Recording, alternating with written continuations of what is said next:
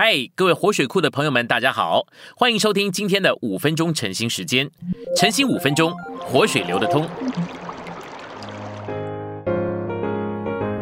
今天的经节是以弗所书一章十九到二十一节，以及他的能力，向着我们这信的人，照他力量之全能的运行，是何等超越的浩大，就是他在基督身上所运行的，使他从死人中复活。叫他在诸天界里坐在自己的右边，远超过一切执政的、掌权的、有能的、主治的，以及一切受称之名。信息选读：事实上，运用基督为主的身份和元首的身份很简单。假设你遇见一位弟兄在可怜的光景中，你遇见他时，可能感觉他在主面前的光景和地位不对。在这情形中，你可以有两种方式祷告，一种方式是一般的，是大部分信徒为别人祷告时所采取的方式。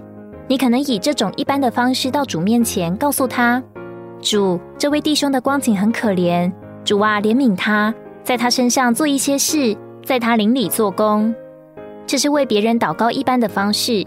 然而，还有另一种祷告的方式，在这种祷告的方式里，你对主是放胆的。你可以到主面前说：“主，这里有一位弟兄还不在你的元首身份之下，我不同意这事，我不赞成这种情形。主，我站起来宣告你的为主身份，在这个情形里取用他。我可以用同样的方式为罪人祷告。主啊，你的为主身份必须运用在这人身上。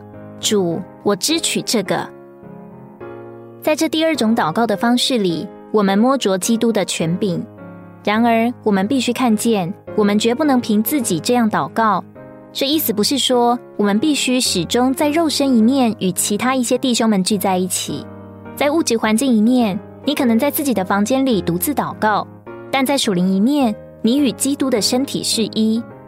当你独自在你的房间里时，有时你也许选择不用“我”这个代名词，反而用“我们”这个代名词祷告说：“主。”我们不同意目前的光景。作为你的身体，我们取用你升天的立场，并支取你的为主身份，以应付目前的光景。这是一种不同的祷告。这不是祷告祈求主为你做什么事，而是祷告支取主所已经得着的。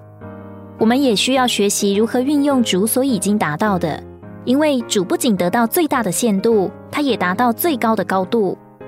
举个例来说，假设你生病了。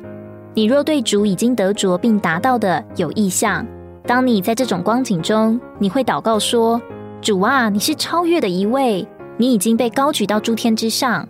主，我们是你的身体，我们与你一同坐在诸天界里，万有都已经伏在你的脚下，因此万有也在我们脚下。这小病包括在万有里，所以这小病也必须在我的脚下。我现在与你一同超越。”几乎每一次我们生病时，我们就到主那里祈求：“主啊，医治我；主怜悯我；主啊，恩待我。”这像是乞丐的祷告。但我们若有意向，看见我们是头的身体，并且头已经升到天上，现今是超越的，我们就会取用这立场，支取主所已经达到的。我们只要向疾病宣称、宣扬并宣告：“不要搅扰我，你是在我脚下。”我们能以同样的方式对付罪、软弱和世俗。我们不该像乞丐般对付这些事。我们能告诉这一切消极的事物说：“不要搅扰我，到火湖里去。我是超越的，你不能摸我，你是在我脚下。”每当魔鬼听见这种祷告，他就逃走。我们只要宣告我们是谁，以及我们在哪里。